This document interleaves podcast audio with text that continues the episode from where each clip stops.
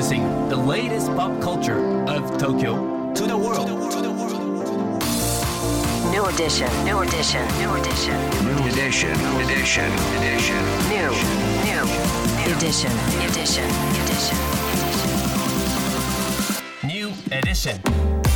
J-WAVE グランドマーキー高野真也ですセレイナ・アンですこれからの時代を切り開くオルタナティブなカルチャーメディアニューと J-WAVE グランドマーキーによるコラボコーナーニューエディション毎日ニューにアップされるさまざまなカルチャートピックスの中から聞けば誰かに話したくなるような聞けば今と未来の東京が見えてくるようなそんなおニューなネタをピックアップ。ギュッと凝縮してお届けします。さあそれでは今日の new edition。まず最初のニューなトピックは？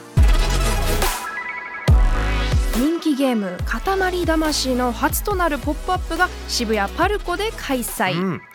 初代タイトルの発売から20周年となるゲーム「塊魂」の初となるポップアップが12月14日木曜日から12月24日日曜日まで渋谷パルコ地下1階のギャラリー X バイパルコで開催されます。塊魂は身長5センチメートルの主人公王子を操作して何でもくっつく塊を転がしながら物体や生物を巻き込み大きくしていくアクションゲームではい、す、こう物をくっつけてね、うん。転がしてどんどんどんどん塊をでかくしていくっていうゲームなんですけど、はい。最初家の中からスタートして、うんうん。もうちっちゃいものからねこうスタートするんですけどどんどんこう街にあふれるなんか巨大なもの鉄塔とか、はい。いろんなものをこう全部くっついて転がしてって最後は夜空に輝く綺麗な星になるっていうこれなんか当時出た時に、うん。あのすごい僕衝撃的ではい。やっぱアイデアとクリエイティブがめちゃくちゃ面白いっすよね。ななんか他のゲームって割とその落ちゲーとかってさ、はいはいはい、消す系が多いじゃないですかテトリスだったりぷよぷよとか。確かに言これ増やしていくっていう、はいはいはい。なんかその発想が新しいななんて思いましたけれどうん。ポップアップすごい気になります。ねえ。今回の「ポップアップでは実寸サイズの王子をはじめとする全58種類の王子とメイツステッカーマグネットアクリルスタンド牛トレーナーなどなど、うん。ゲームにちなんだグッズを販売。また塊魂の世界観を表現した内装フォトスポットや会場限定のノベルティなども展開される予定です、改めて12月14日木曜日から、えー渋谷パルコ地下1階のギャラリー X バイパルコで開催なので気になる方はぜひチェックしてください。さあそして今日深掘りするトピックはこちら。豊島康子発声法天地左右の裏表開催中12月9日土曜日から東京都現代美術館で開催中のアーティストの豊島康子さん初の大規模個展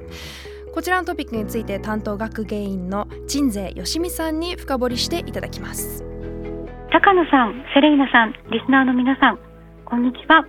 えっと、東京都現代美術館で学芸員をしております、鎮西と申します。で、今日はですね、えっと、私の方から、東京都現代美術館で現在開催中の豊島康子発声法天地左右の裏表という展覧会について、えー深掘りさせていただきます。えっ、と、豊島康子さんはですね、あのまあ、1967年生まれの作家さんなんですけれども、1990年から、えー30年以上にわたって、えっとまあ、継続して活動しておられる、まあ、アーティストです。であのまあ、私たちを取り巻くさまざまな制度ですとか、えー価値観、約束事、そういったものに対してこう自分ですね、私という視点から独自の仕方でこう向き合って、えっと、制作を続けているっていう作家さんなんですね。えー、と例えばですねエンドレスそろばんという作品があるんですけれどもこれはあの、まあ、今回修復をしまして発表から33年ぶりに公開というものなんですが私たちが使っているまあそろばんなんですけれどもそのそろばんの端と端をまあつなげていて輪のような構造にしている作品なんですよね。でエンドレスそろばんというだけありましてそれがその会場の大きな部屋をぐるっとこう巡って展示されてます。でそろばんというのはこう順に計算をしていくものなんですけれども端っこがないので計算をし続けるとやがて最初に計算したところにまた別の計算をこう上書きしていくっていう風な構造になってるんですよね。でそれは例えば作品としてはそのものの仕組みに従っているんだけれども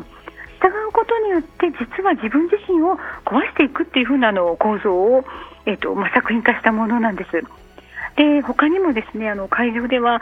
例えば鉛筆ですとか定規それからテスト用紙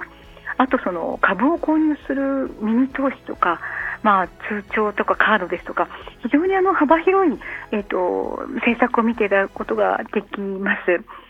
で、まあ、豊島さんの作品はこういうふうに私たちがこう自然に受け入れているさまざまな仕組みやシステムというものに対して自分が感じる違和感とか関心をもとに何かこう別の見方を差し入れていく構造はそのまま使うんだけど何かそれを別のように使っていくということでそれがそもそも何なのかとか、えーと、その構造を問うような複数の見方の中のそれが一つだということを示すようなそういった、えーとまあ、政策をしてその不自然さをこう私たちに見せてくれるようなところがあるんですよね。